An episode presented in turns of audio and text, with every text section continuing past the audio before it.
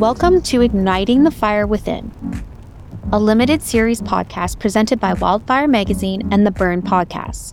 I'm one of your hosts, Emily Purcell.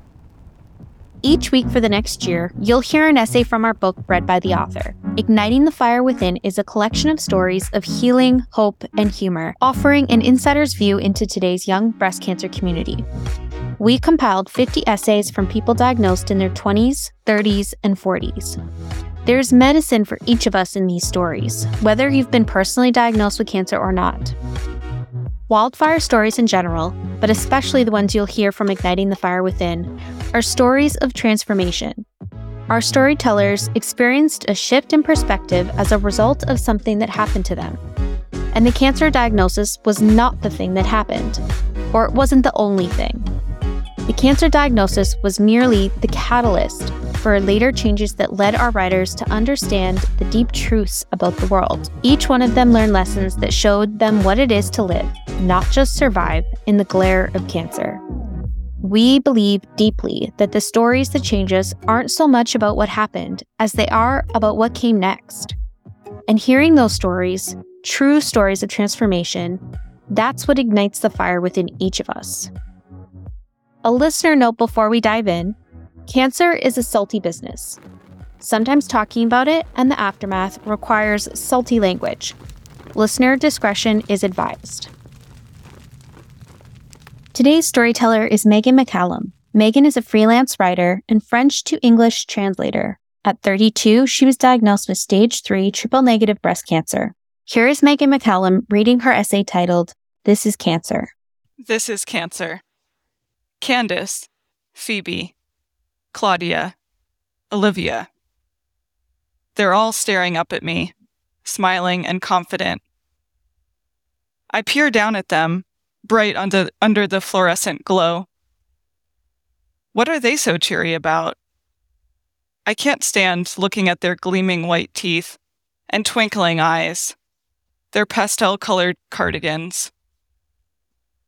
You have no fucking clue. I think. My life has just blown up. And you think you can actually help me feel better? You have no idea who I am and what I'm going through. A grandma wig is not going to fix this. I imagine tearing off Madeline's necklace and watching the pearls scatter across the cold hospital floor. I continue flipping through the thin pages of the catalog unconvinced. The little interest I had is dwindling, despite Cheryl's enthusiastic prompting. I know that she's trying to help, and she does care, even though this is part of her job. Though, come to think of it, I'm not sure what exactly Cheryl's job is here at the Cancer Center, besides helping me find a wig. She's a friendly, chatty woman probably in her 50s. Her hair is dyed red and choppy, significantly more contemporary than the styles modeled in the catalog. Her cheeriness is a mild distraction from the gloom of my reality. Even though we're at the hospital, I don't associate Cheryl with chemo and blood draws, which is more than I can say for just about everyone here.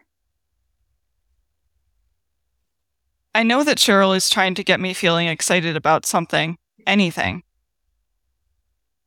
Maybe she can pull me out of the dark hole of my diagnosis, however temporarily.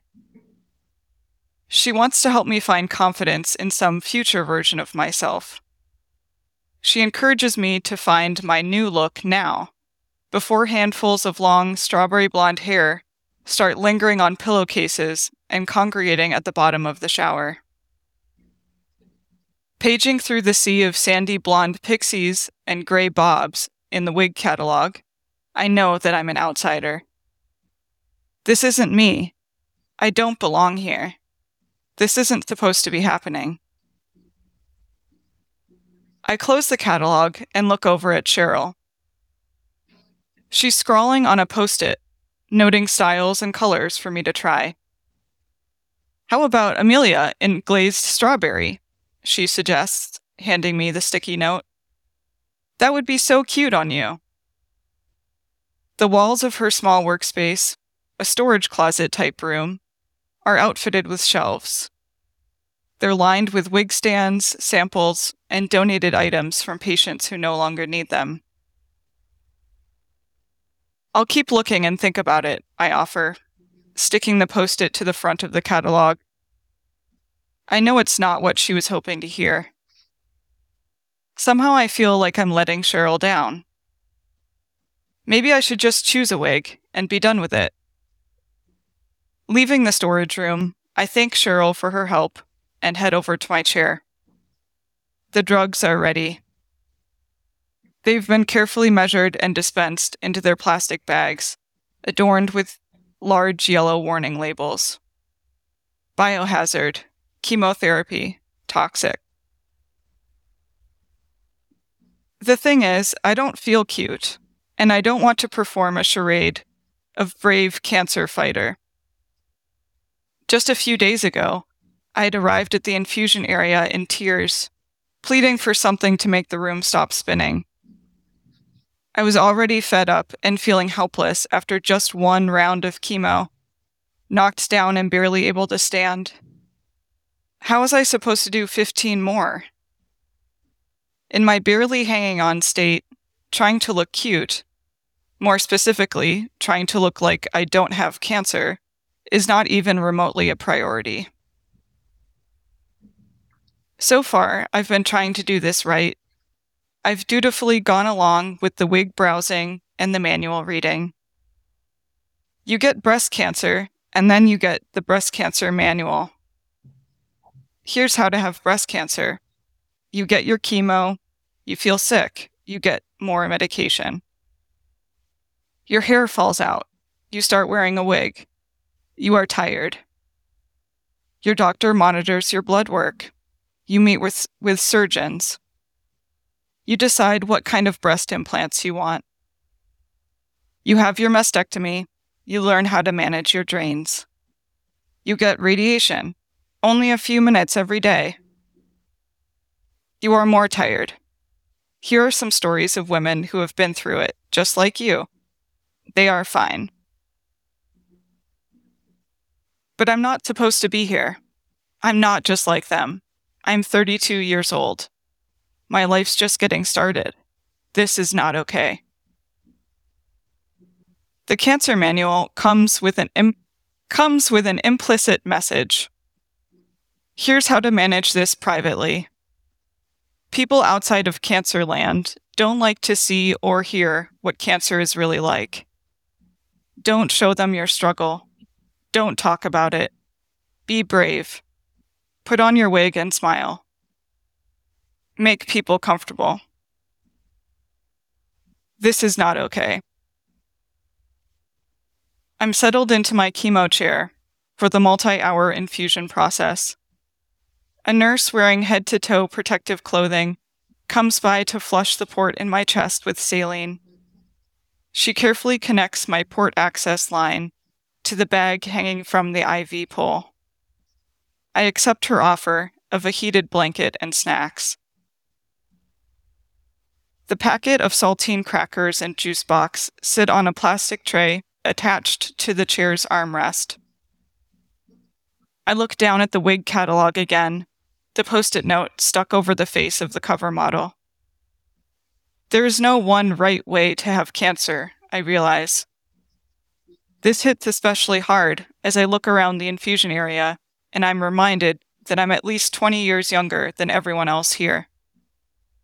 I have to do this my way, I decide. That's the only way I'm going to get through this. I'm determined to figure out exactly what it means for me as a 30 something, as an individual mourning my pre cancer identity, to be going through breast cancer. It takes time, but piece by piece, I learned to make this experience my own. I took the manual and catalog away, instead, seeking out others my age to share our lived experiences. We don't want to be in hiding, and we don't want to play by any one rulebook. We bear our scars, fears, and secrets to one another. We hold hands and cry together. We post our realest of real stories on Instagram, showing the world what cancer really looks like. Within weeks, we go from strangers to sisters. Fuck cancer, we collectively scream. I shave my head a few days before my third chemo appointment. It's January in Wisconsin, and we're in the middle of a polar vortex. The city has shut down, and the roads are empty, except for those whose life actually depends on leaving the house. I can feel the Arctic wind blowing through every hole in my knit hat as I walk across the sprawling parking lot. Entering the hospital, I remove my hat and cross the lobby with my bald head bared for all to see. I carry my own bag of chemo supplies a giant thermos with herbal tea, cans of LaCroix, jars of nuts and dried fruit. I wear a cozy shawl and brightly colored earrings. I look up YouTube videos on how to tie fun head wraps. Along with library books, this will keep me occupied in the chemo chair until I pass out from my meds. Later, I'll post a picture celebrating another round of chemo down. I'm getting through this. This is cancer. It's not comfortable and it's not cute. It's real. I'm Emily Purcell, and you've been listening to Igniting the Fire Within, a limited series podcast by Wildfire Magazine and The Burn. Check us out at wildfirecommunity.org to order your copy of the book so you can read along each week. You'll also find our magazine and storytelling workshops there. Big thanks to our producer, Bill Smith of Shoe Production, and our production assistant, Monica Haro. Make sure you're subscribed to this podcast. If you like what you hear, tell your best friend, tell your mom, tell your oncologist. I mean, really tell everyone you know. Or head into your podcast app and leave us a starred review to help others find their way to igniting their own fire within.